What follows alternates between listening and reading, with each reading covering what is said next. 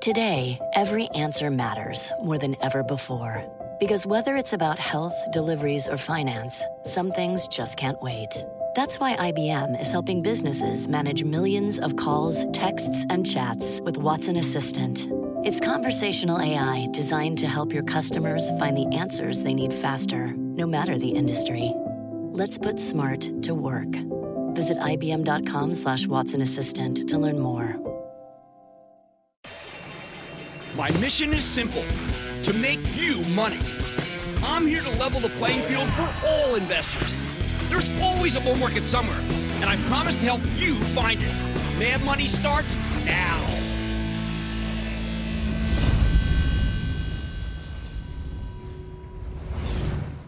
Hey, I'm Cramer. Welcome to Mad Money.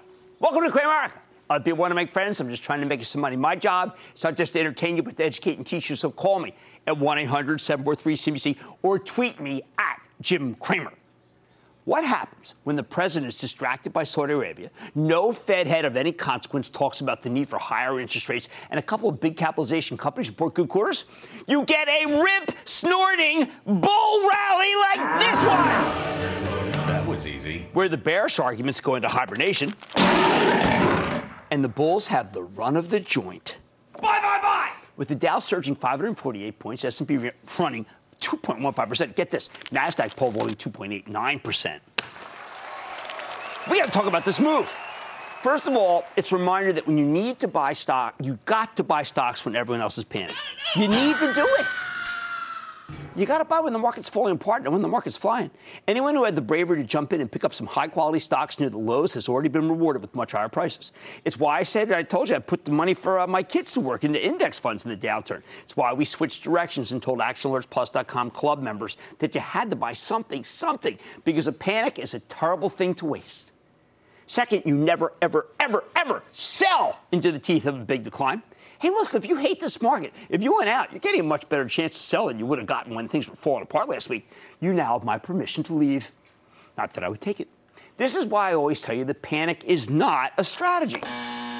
A lot of people on Twitter were calling me a moron, if not a chucklehead, because on Thursday night special that I did uh, with Carl, I said I was okay with doing some buying. And then the market sold off the next day. Who's a moron now? Sorry, I couldn't resist. Again, if you went out, buy. Go ahead, take it. Third, the market's still playing by the rules. By that I mean many of the major indicators I follow work like they're supposed to, work like a charm.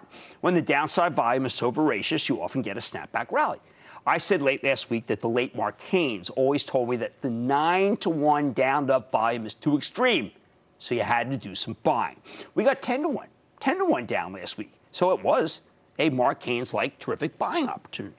I also use the Standard & Poor's oscillator, and I do pay for it, okay?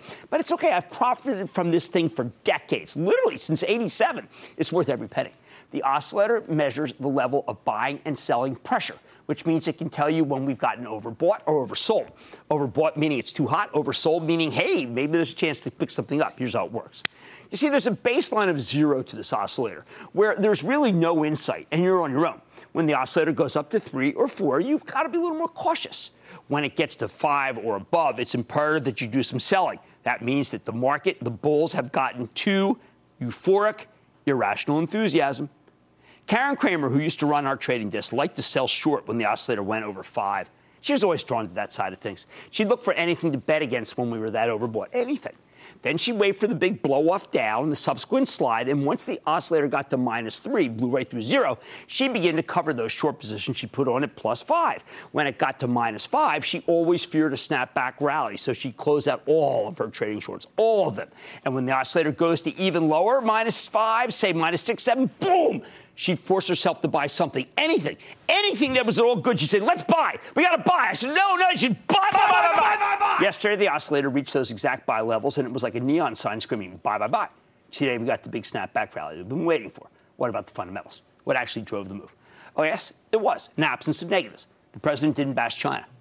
He waited until the end of the day to complain about how interest rates are being jacked up. He didn't call J. Powell loco, though, although he did say the biggest threat to the economy is a Fed that raises rates too fast. Well, that's, that's exactly what I've been saying, all right?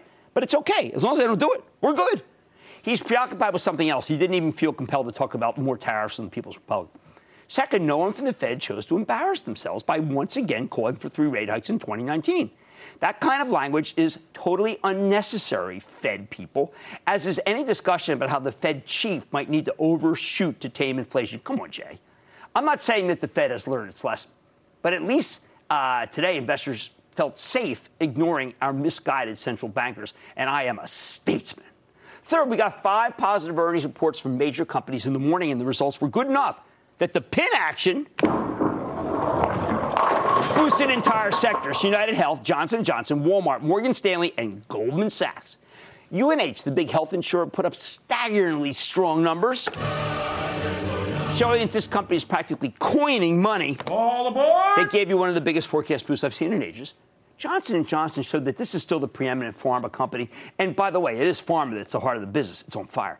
More importantly, J&J's pipeline has some incredibly new and useful drugs that can move the needle because each one could add up to maybe even a billion dollar revenue stream. Walmart told us that same store sales are running better than expected. Hey, that's terrific to hear at a time when so many investors are worried about consumers pulling in their horns. Dollar stores are strong too. Rumors of Icahn with Dollar Tree. Uh, Morgan Stanley and Goldman Sachs both reported good numbers.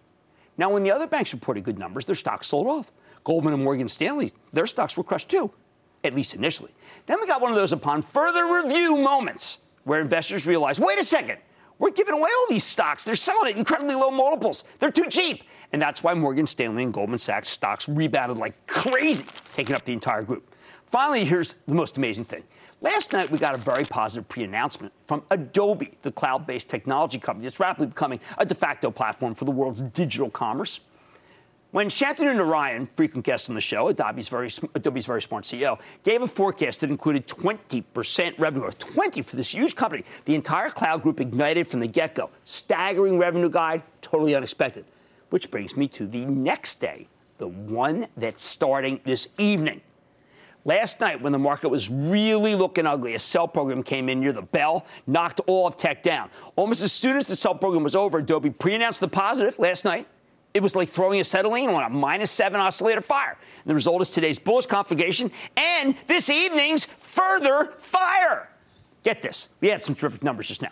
Remember all the obituary writers for Fang and Pleeby? There was everyone was an obituary writer. It was like a coroner's inquest. Be careful. Netflix reported incredible subscriber growth, 32% better for international, 62% stronger for domestic. How good is Reed? Is he like dynamite or what? Now that's crazy good. And as I said this morning, if Netflix is good, all of Fang, even the lagging Facebook, which I now kind of like, will trade higher. They'll trade higher tomorrow. A few weeks ago, we spoke to Oscar Munoz. He's, uh, uh, he told us that United Continental is doing so well. He should know he's the CEO. Nice Arbinger. Spectacular numbers this evening. Lam Research, which makes equipment to build semiconductors, reported its first beat in ages. Now, its stock was down 21% coming in the quarter, so it could uh, be an encouraging sign for the lagging semi division. In fact, only IBM disappointed, and sadly, that's become a bit of a pattern. Won't end tomorrow. So here's the bottom line when the Fed bears are away, the stock bulls will play, including healthcare, banks, and most important, tech. Oh, and once again, the FANG haters are flummoxed. These apostates just don't get it. As long as the Fed doesn't mandate a slowdown, you get what we had today and what I bet we could have tomorrow. And it's the Cloud King and friends leading the way. I'm going to Juan in California. Juan! Booyah, Jim, and thanks for taking my call. Absolutely. Uh, really curious. Yeah, really curious to get your thoughts on a relatively new REIT. It's been around since 2016. IIPR uh, focuses on medicinal cannabis, and it has a really unique buy and lease back model focused on existing businesses. So, really would love your thoughts. Yeah, you know, I've looked at this company and I, I feel like this is one of those companies that is uh, overheated. It's up 34%. I think you can come down a little. Uh, it has a 3% yield. That's not enough to intrigue this guy. Uh, it's had, it's kind of, I don't know. I don't want to chase. Let's go to Jan in Washington. Jan. Hi, Jim. I'm calling regarding the five power play segment recommendations you made yesterday. Indeed. Uh, you recommended two refiners, Marathon and Valero, but you did not mention Phillips 66. And I wanted to know what you think about Phillips 66, given that over 50% of their businesses in refining, and they're consistently buying back about a billion in stock a year. Increasing their dividends by double digits and continuously expanding How- their natural gas products export capacity. How much does Jan know? How smart are our viewers? Jan, I've got to tell you, I was a bit arbitrary and capricious. I didn't want to put three refiners in because I thought it would take away from the power index. But you know what? Phillips 66 is excellent. Yes, I do like Gary Heminger and what he's done at Marathon Pete. Valero versus Phillips 66 was a very tough call, and we went with Valero. But I like your thinking. And you know what? Highest compliment, Jan's got horse sense. Right, this is the most deserved but also despised rally that we've been waiting for. We were due, but it may not be sustainable. I don't know. Uh, I think that we at least have to give it till the morning after that fabulous Netflix call. Oh, man, money tonight. Domino's just delivered something investors aren't used to digesting a revenue miss. I don't know. I like my tomato pie. I don't like to talk to people who just order, hey, tomato pie. Okay, that's how you do it. Apple Watch. Then the healthcare space is one of the best performing sectors so far this year. But where the individual stock stands? Don't miss my power rankings. They were just alluded to when it came to the energy patch. And Wall Street's fear gauge hit its highest level since February. With the market bouncing back, is the pain a thing of the past? You don't want to miss this. I'm going off the charts. So stay with Cramer. Don't miss a second of Mad Money. Follow at Jim Cramer on Twitter. Have a question? Tweet Cramer. Hashtag mad tweets. Send Jim an email to madmoney at cnbc.com or give us a call at 1 800 743 CNBC. Miss something? Head to madmoney.cnbc.com.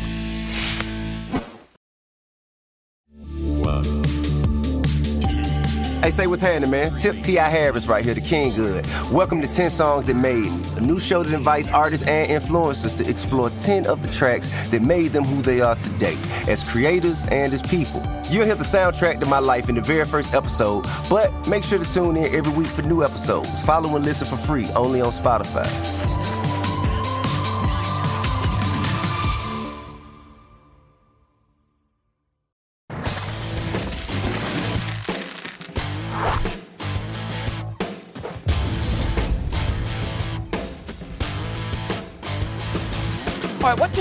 Just now to the stock of Domino's Pizza.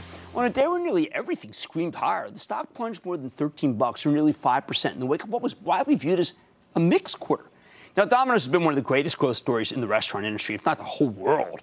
Between the company's fabulous technology for online ordering and its rapid international expansion, there's been a lot to like here. But the numbers we got this morning weren't as good as we were looking for. Hey, they weren't perfect, and maybe that's the problem. While Domino's delivered a monster 20 cent earnings beat off a $1.75 basis, the revenues came in a tad light. As for the same store sales, you know, that's our key metric. The domestic numbers came in at 6.3%. Some analysts were looking for 7%, even as international numbers were in line, up 3. 3.3%. And that's why the stock got slammed today.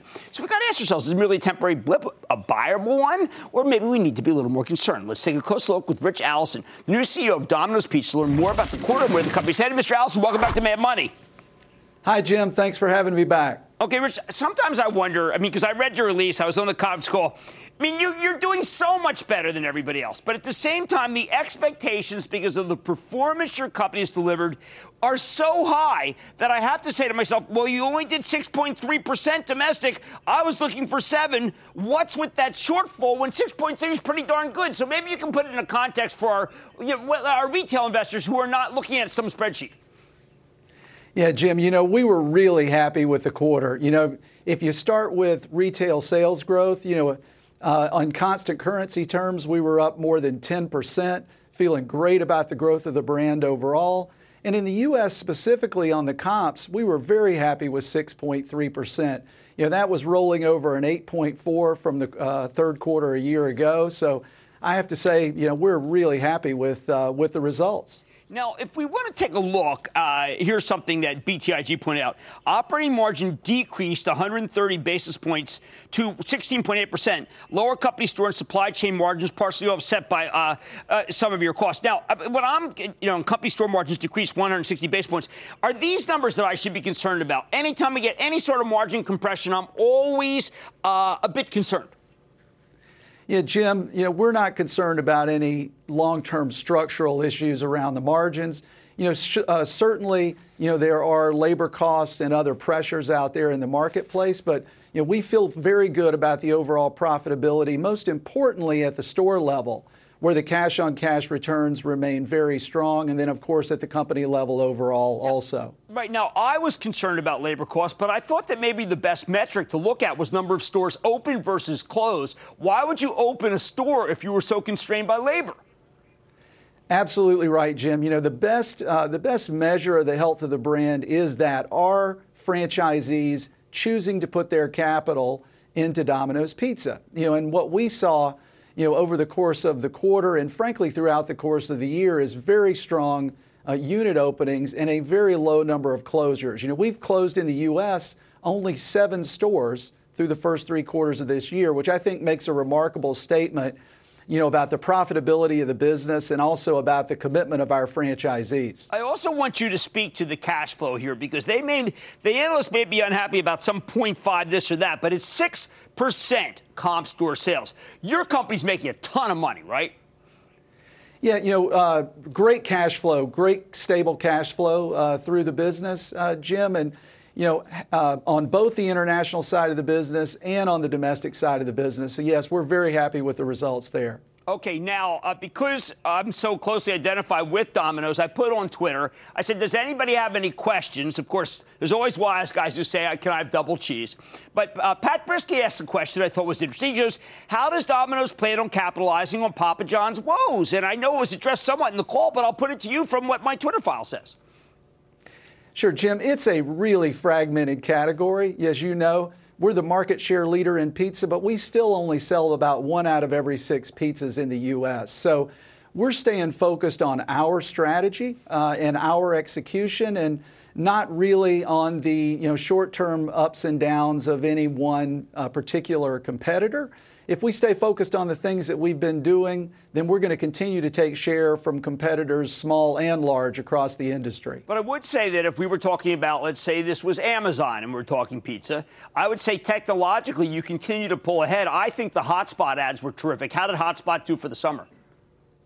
You know, it was terrific, uh, Jim. You know, it's just another great way that we're engaging our customers. You know, a lot of restaurant players and a lot of players in pizza, you know, are constant members in the Product of the Month Club. And we got out of that club a long time ago and started focusing on things that were interesting and innovative that we could do to engage our customers. Hotspots is another one of those.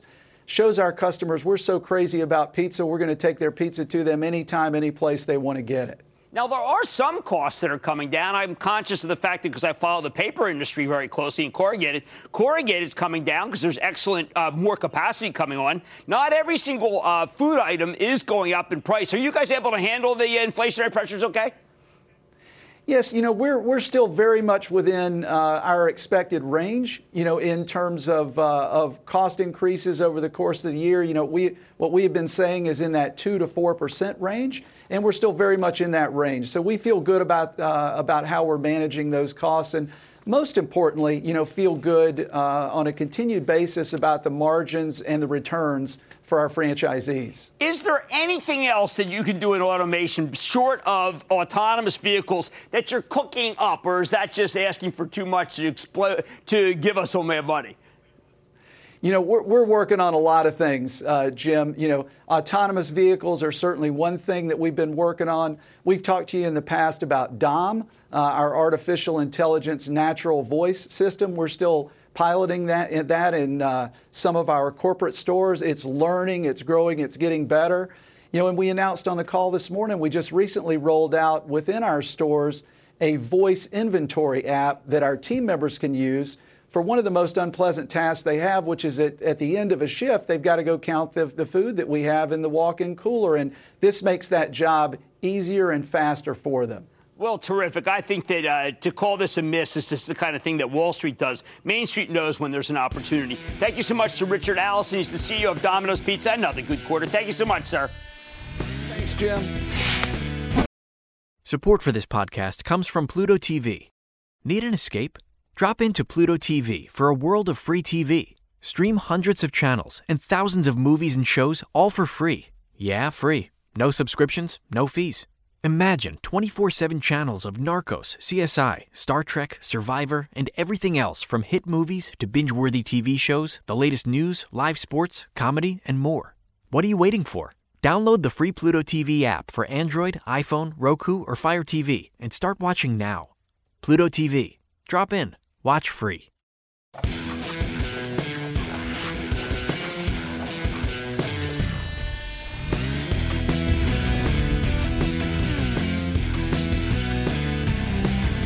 in this ridiculously volatile market, it's more important than ever you actually know what the heck you need to know. You need to know the best stocks in each sector if you want to take advantage of days like today and avoid getting blown out when the market starts pulling back again, which a lot of people think will happen, okay? And that's why we've been rolling out these power rankings for every sector in the S&P 500, identifying the stocks with the best prospects as we head into the end of the year. And we're going to keep updating these and bring them back to you so you know every time the market's down what to do. Next up, one of my absolute favorite sectors, healthcare. The second largest group in the S&P, accounting for 15% of the index. If, like me, you're worried about a Fed mandated slowdown. Of course, they didn't speak today, so we didn't have to worry that much. You absolutely need some healthcare stocks in your portfolio. It's a terrific industry. This is a group of stocks that doesn't need a strong economy in order to thrive. When you get sick, you go to the doctor, for heaven's sake. You don't stop taking medicine just because the economy slows down. Just like the consumer staples, the healthcare names are as close as it gets to recession proof. So it's no wonder that healthcare has been one of the best performing sectors in the stock market, up 12.5% for the year because people feel we're at the end of the cycle and the Fed is coming down on us to slow it slow it even further. We've got no shortage of winners to choose from in this group. Simply looking at the strongest performers gives you a pretty expansive list. Uh, the top one goes to one that we've liked for a long time, but I haven't had on. That's Abiomed, and that is the uh, I, Abiomed is the medical device maker that created the world's first totally artificial heart replacement with a stock that more than doubled year to date thanks to a series of blowout quarters. Next up, you got WellCare, managed care provider focused on government sponsored health plans. HCA, the hospital chain, Boston Scientific, another big medical device maker we've liked, and then Cramer Uberfave Align Technology, which you may know as a maker of Invisalign braces. It's still up more than 50% for the year, even as the stock has been pummeled in the past few weeks on rumors of intense competition. I don't see it coming. Rounding out the top 10, there's Illumina, which is all about gene sequencing. Intuitive Surgical, longtime Cramer fave maker of surgical robots. IDEXX Laboratories, veterinary diagnostic equipment, and Centene, which is another managed care play focused on government health care plans, and then Envision. That's a healthcare provider that just got acquired by KKR. But you know what? If you only look at the performance, that's like judging a football team based on a short term win loss record rather than evaluating the factors that may have changed over the course of the season which is where these power rankings come in. So, where do the healthcare stocks stand in Cramer's power rankings? Well, let's put them down. Remember, we're going to update these. These are the best of the best. So, when the market sells off, this is a remarkable place to put money. My favorite here is one that I haven't talked about nearly enough, and that's my bad. It's HCA Healthcare. That's up 54% year to date. Now, I recommended HCA a couple of months ago at 129. It's run up to 141 exactly one week ago before the market wide meltdown. Today it's trading at more than 135. You know what? I'm calling this one a steal at these levels. I kicked it around with the ActionAlertsPlus.com club uh, with Jeff Marks and Zev Fima. We think that this could be a great addition to any portfolio. Thesis is simple. HCA runs a chain of roughly 300 hospitals and surgery centers located in rapidly growing metropolitan areas. These are areas where the consumer is feeling more affluent, and when people have more money in their pockets, they pay up for health care. When you're living paycheck to paycheck, you're much more likely to let things slide. Maybe you skip your physical or you don't get the funny looking mole checked out. Please do. Even though I'm worried about a Fed mandated slowdown here, employment remains very strong. And that's what matters for HCA, which is why the company had very strong volume growth this year, with patients getting more expensive procedures. That's really important because they're considered to be, at some levels, elected. On top of that, HCA has a beautiful balance sheet. That's incredible given that it was an LBO not that long ago. What kind of cash do they spew? And it's very well run. Oh, and if this upcoming election turns out to be a de- getting a Democratic wave, that's very good news for healthcare providers. Just as Republicans are a party of tax cuts, Democrats are the party of spending more on healthcare. Best of all, HCA is absurdly cheap. I can't believe even after this run, it sells for just 13.5 times next year's earnings estimates. Company reports in two weeks. I bet you you like what HCA has to say. Second, there's IDEXX Labs Well, this is no stranger to you, right? The veterinary diagnostics company that I've been recommending for years as a play on the humanization of pets. Remember, people are spending more and more money to keep their companion animals help, happy and healthy. We tried to throw everything we could at Bug before we had to put bugs to sleep. I totally understood this. We were not price sensitive, nor was anybody else at the vet that when we were there. Now, this is where IDEXX comes in. As CEO Jonathan Ayers explained the last time he came on the show, pets the diagnostics is sort of the voice of the pet. And what our innovation does is it expands their vocabulary so they can tell us more about their health status. That's so true. And boy, do we ever wish that we knew what was going on inside their bodies, don't we? All right, now, thanks to the recent sell off, IDEXX has come down 12% from its highs, even after today's magnificent 9% rebound. But the fundamentals here remain very strong. And while the stock is still pretty pricey, that's because IDEXX has a turbocharged growth rate. The company reports on November 1st. I would pick some up before they report. Third, let's not forget one of my absolute favorites, and I've felt this way ever since I got the machine demonstrated to me when I did a fundraiser for the local hospital. It's Intuitive Surgical. The medical device stocks have been fabulous long term winners. Intuitive Surgical occupies a very attractive niche here. The robotic assisted surgery machines help doctors perform more procedures with better outcomes, fewer mishaps. In fact, the company practically invented this business with its Da Vinci surgical system while we keep seeing lots of new entrants in the robotic surgery space, Intuitive Surgical remains my favorite. And I'll tell you why. These companies all have a razor razor blade business model. They sell you the machine, expensive, but then you really need to buy these new consumables every time you use it, which is where the real money gets made. That's why we call it the razor razor blade model. Intuitive Surgical has the largest installed base of surgery systems. They have the most razors, so they sell the most blades. On top of that, we could be looking at an upgrade cycle starting very soon as hospitals replace their older machines with newer models. This one reports Thursday night. Given the major pullback in the stock over the past week, I suggest putting on a small position for the quarter. Fourth is old favorite Centene. That's another one that we've been behind. It's a, uh, Michael Neidorff, the CEO, has been a frequent guest on the show. Centene's a health plan provider that gets most of its business from government sponsored programs like Medicare and Medicaid. The stock has been a spectacular long term performer. I think it's got a lot more room to run. Why? A few months ago, Centene bought Fidelis Care for $3.75 billion, giving them a ton of exposure to government sponsored health plans in New York. In the past, this company has proven to be a very effective acquirer. I bet this time will be no different, even though this is New York's a very tough area to write insurance. But that's okay. Centene knows how to do it. And oh, and next year they're moving into Pennsylvania, North Carolina, South Carolina, and Tennessee. Basically, Centene knows what it's good at, and they've expanded these offerings to cover as many people as possible. Company reports next Tuesday. And while I like it here, I would like it even more on a pullback, particularly a post earnings pullback. But maybe we get one, just something right now with the market that people don't like, uh, because you know what? It just had a huge day. Fifth and finally, and I can't believe this came in fifth because it's such a great company, United Health Group. It's our number five on our healthcare power rankings. This is a stock that I've loved for ages. In fact, of all these, this is the one that my charitable trust, which you can follow along by joining the ActionAlertsPlus.com club, owns. And thanks in part to today's terrific 4.7% gain, we're up more than 25% of the position. You know what? I don't think this one's done going higher. UNH is the best run managed care provider in America. But my favorite part of this business isn't even the insurance component. It's Optum, OPTUM. That's a division that's part pharmacy benefits manager and part provider of software, consulting, and business practice outsourcing for the rest of the healthcare industry. UNH reported a monster quarter this very morning. Really helped set the tone for the whole day. I bet that they're going to tell a very good story at their analyst day next month. That's going to be another reason to own the stock. Look, I hope the stock pulls back. Uh, it, there hasn't been any real weakness in the stock. Even if you get an eight point decline, you got to take it. The bottom line you can't go wrong with some healthcare exposure here with the Fed going to squawk soon, we know, and talk about the three more hikes on top of December. So here we go. HCA, the hospital chains, IDEXX Labs, which is humanization of pets, Intuitive Surgical, which is an amazing razor razor blade device, Michael Neidorff, Centene, been really able to make a lot of money where other people can't, and then United Health, which is the best run health insurer in the country.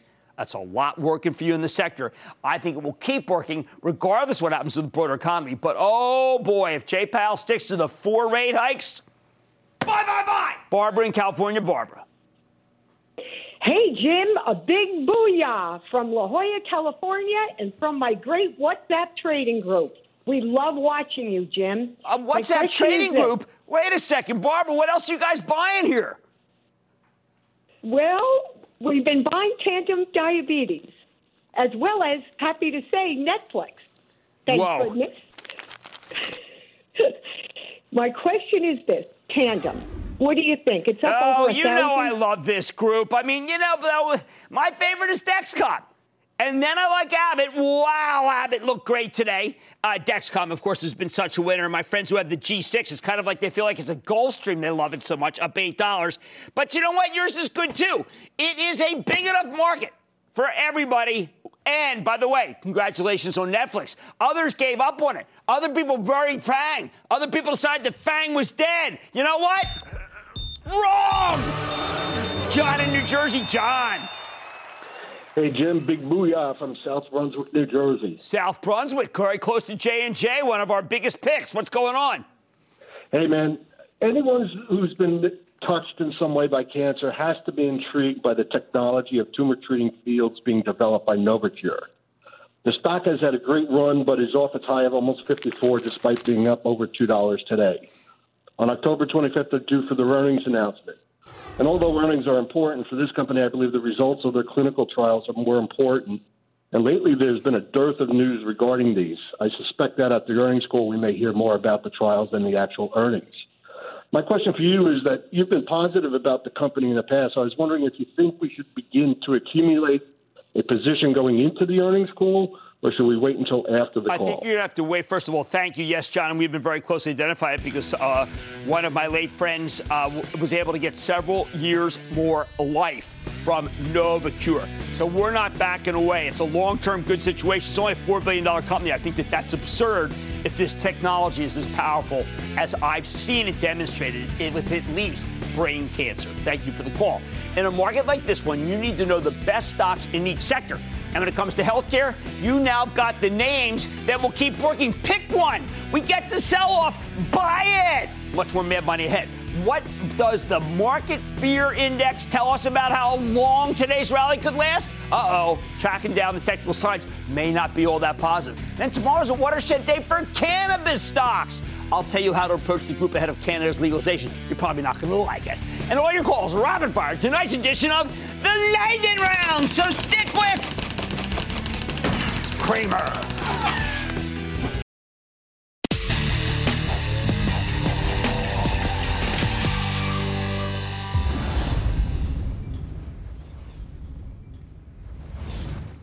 With the averages surging today, Dow up a staggering 548 points. Kind of wonder if this move is sustainable. In other words, is it possible that we've already bottomed, or do you need to be suspicious about this bounce? This is a tough question, especially with earnings all over the place tonight. So we're going to go off the charts with Mark Sebastian. He's a brilliant technician who's the founder of OptionPit.com, as well as being my colleague who writes with me at RealMoney.com, where I've got a lot of good writers, good stable. But you get a better read on where the market might be headed. Sebastian's our resident expert on the volatility index, the VIX for short, also known as the fear gauge. Historically, this has been a great way to measure the overall level of panic in the stock market. The VIX works by measuring what's known as the implied volatility of the S&P 500 options over the next month. Basically, institutional investors like to buy puts and calls as a kind of insurance against wild swings in the market. So while they expect a lot of volatility, the price of that insurance goes up, put insurance at least. When they expect less volatility, the price of insurance goes down. And that's what makes the VIX such a good tell. Are people paying up for protection?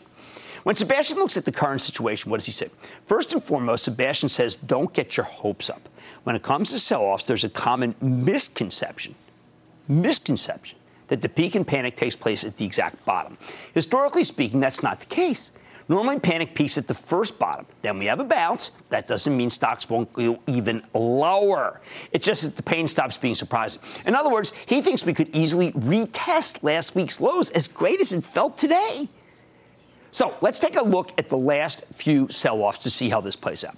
We're going to start with the big meltdown in January and February. Okay, remember this right before the Super Bowl? Take a take a close look at this pair of charts: the S&P 500 and the Volatility Index, or VIX, going back to the beginning of the year. Now, before we get into the details, remember how this is supposed to work.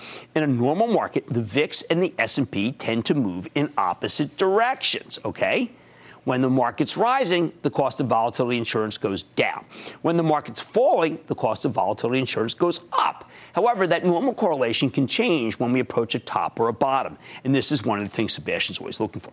So, the late January, early February breakdown. Let's take a close look at this, all right? Back then, the interest rates soared, right? Interest rates soared. Remember that? The stock market tanked, the VIX soared higher. Does that sound familiar or what? The main difference is that in February, traders had crowded into all these inverse volatility instruments. We used to talk about them all the time. No one even talks about them anymore at all, but they did cause all sorts of havoc as the gains were wiped out in the blink of an eye. But the important thing here is the trajectory. Sebastian points out that the VIX peaked before the market bottomed. Okay, so here it peaked. You have to take a look at this. See, it peaked before the bottom, all right? That's very important.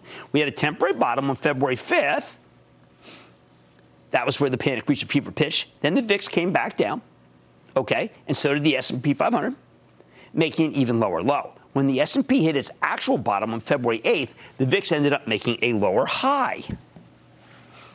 In fact, this is one of the tells Sebastian watches for when he's trying to call bottom. And he's been very adept for us at calling bottoms. If the market goes down and the VIX doesn't spike to new highs, that's the sign the pain might be over. But the point here is that at least in February, the peak in the VIX came before the S&P's absolute bottom. See?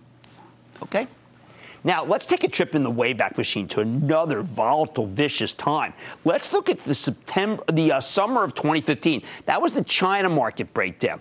You have to go back that far to find another extended panic. Notice you see that same pattern developing. The VIX peaked on October on August 24th. See it surged to above uh, to 40. Okay which is a very high level for the volatility index. The S&P actually bottomed the next day, right there, August 25th. And what happened to the VIX? It went lower that day, closing at 36. Once again, the market stopped getting hit when the S&P fell to a new low, but the VIX did not rise. So in other words, what you would have seen would be this if the market was going to go still lower. Of course, it's not always the way it works. Sometimes we have a short term one off decline where the market makes a V bottom, right? A V shaped bottom very quick. In those circumstances, Sebastian says the VIX tends to peak just as the market's hitting its ultimate lows. That is not helpful. Right? I mean, what? Hey, look, I don't need a weatherman to know which way the wind blows, and that's the VIX. And that is what happened in the summer of 2016 when we had the big Brexit meltdown. Over a period of two days, the stock market tanked, okay? And the VIX surged higher uh, peaking about a day in and then dropping. Then the market rebounded like crazy. But for Sebastian, the crucial piece of the puzzle here is that most investors didn't really lose any money in the Brexit panic as long as they didn't sell anything. If you were on vacation that week and you came back, you just missed a few sessions after Brexit, it was like the decline never happened and you got a real quick bounce back. Very different from the sell off in August of 2015 and February of this year, where even it was weeks, weeks to, or even months to pick up the losses. So what about brings us to the horrific breakdown we just had? Was this a February style beating or a quick Brexit style panic that we can easily recover from. When Sebastian looks at the at the pair of charts, the VIX and the S&P 500, he does he doesn't see a V from Brexit days. Markets sold off for six straight days.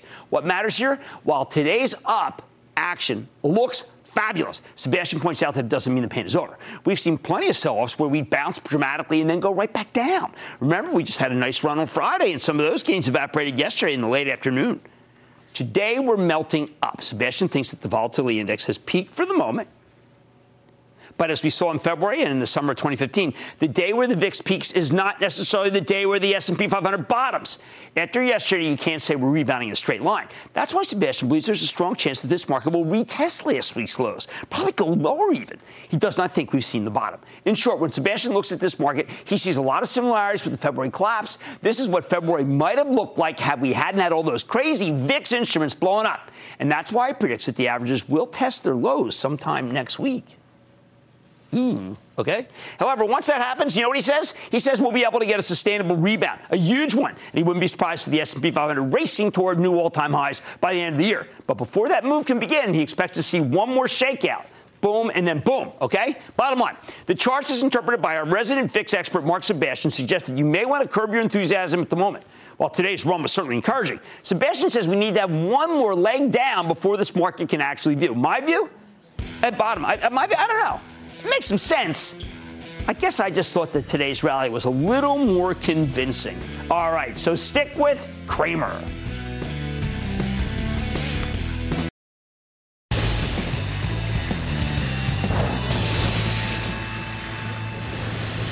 It is time. So for the late, we're going to go to Ralph Wolf, one of those famous doctors.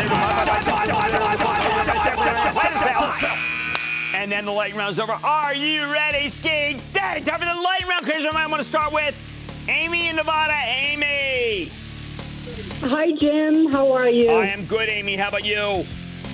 I'm great. Thank you for taking my call. Of course. Um, I wanted to thank you a couple of weeks ago over ADT. You said get out of it. Thank you so much. I got Yeah. out of it before it went even down. Not a great one. Appreciate that very much. Thank you. Uh, today I'm interested in Kratos. K P O No, no, this, you know, I really appreciate it. Thank you for the comment. This stock is up too much. We got a nice hit in this one, and we're moving on to the next. So let's not do that. If you want a defense stock, I prefer Raytheon, which we tell club members is very good. Let's go to Richard in Arizona. Richard! Thank you for taking my call. Of course. And I'd also like to extend to you a warm welcome from the Valley of the Sun. There you go. Sun Devil. What's up? I own uh, Energy Transfer Partners, and I'd like your information on to either buy more. No, you know what? It, it yields 10. I know it's uh, they're doing a lot of things to make the structure better. It is still too risky for me, but I understand why people will want to be attracted to it. That's all I have to say about it. Let's go to Lisa in Indiana. Lisa. Hi, Jim. Thank you for all of your advice. What is your take on BlackRock right now? I don't know. I mean, the stock got hit today, down 18. It's at the 52-week low. It's got some of the best people on earth working there. I am certainly not going to count in selling Larry Fink's stock at a 3% yield. So I say hold on. We're not done. I'm going to Tom in New Jersey. Tom. Hi, Jim. Tommy from New Jersey. All hey, right. listen, first, I want to thank you for giving me the skills to make my financial dreams come true. And that's we want to teach you. a man to Thank fish. you. Go ahead. Thank you. All right, buddy. Uh, what's your thoughts on JetBlue? You know what? I like Continental. I like United Continental, even up five. And I've chosen not to represent, not to really push any other of the uh, airlines until I get better data. But JetBlue would be after. I would like United Continental, and then I would go with American, then I would go with Delta, and then I would go with JetBlue, and not before that. It's too dicey for me. One more. Let's go to Leo in Utah. Leo. Hello, thank you for taking my call. Of course. I'm interested in TXMD. TXMD is a little too speculative for this guy. You know, this is the one we uh, have product- products for women. We've had them on a bunch of times. It's been at five dollars for too long. I say go high quality here, and that's not one of them. It's okay, but it's not high quality enough. And that, ladies and gentlemen, conclusion of the lightning round. The Lightning Round is sponsored by TD Ameritrade.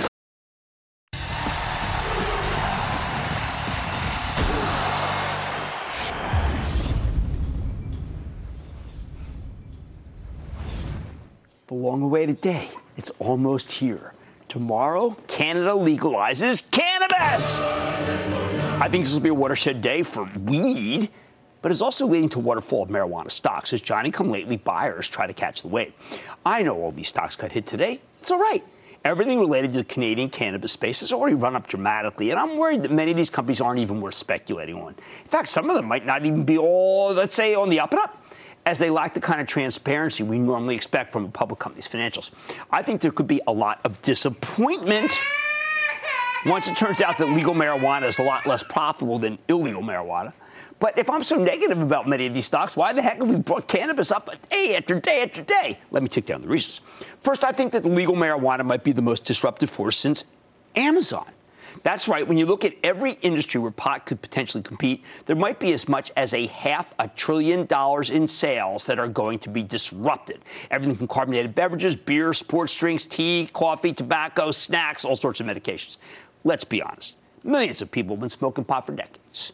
We have a pretty good idea what it does.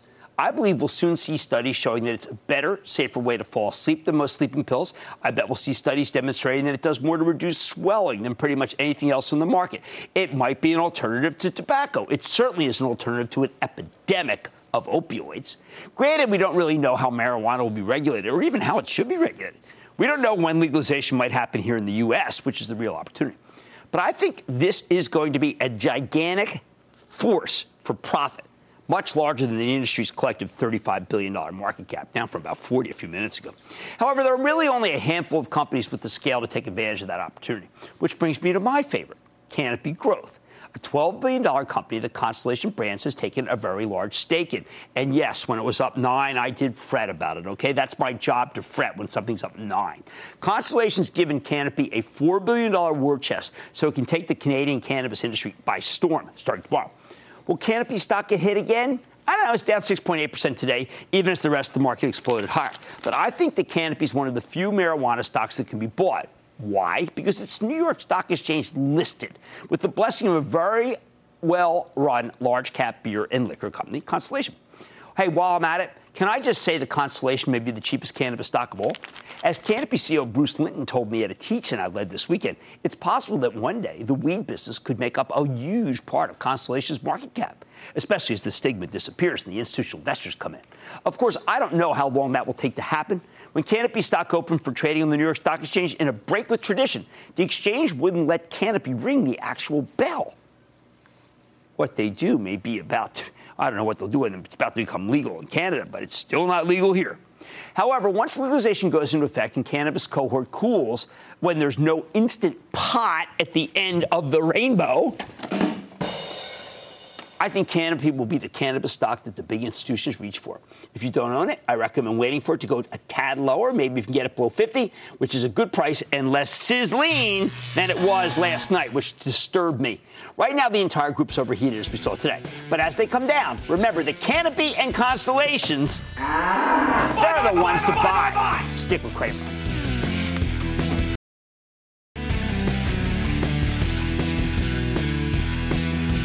Remember how money is indexed? There's a bunch of ETFs that circle around Netflix, of all things. Netflix up big. You're going to see the rest of FANG go higher. Hey, don't forget, Facebook seems to have stabilized. I'm not kidding. Like I said, there's always a market somewhere. I promise I'll find it just for you right here on Mad Money. I'm Jim Cramer, and I will see you tomorrow. CNBC's Workforce Executive Council is a premier group of C suite human resources executives from leading companies across the country.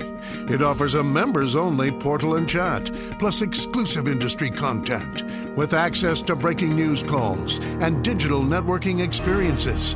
The network and resources HR leaders need now. Apply to the Workforce Executive Council at cnbccouncils.com slash WEC.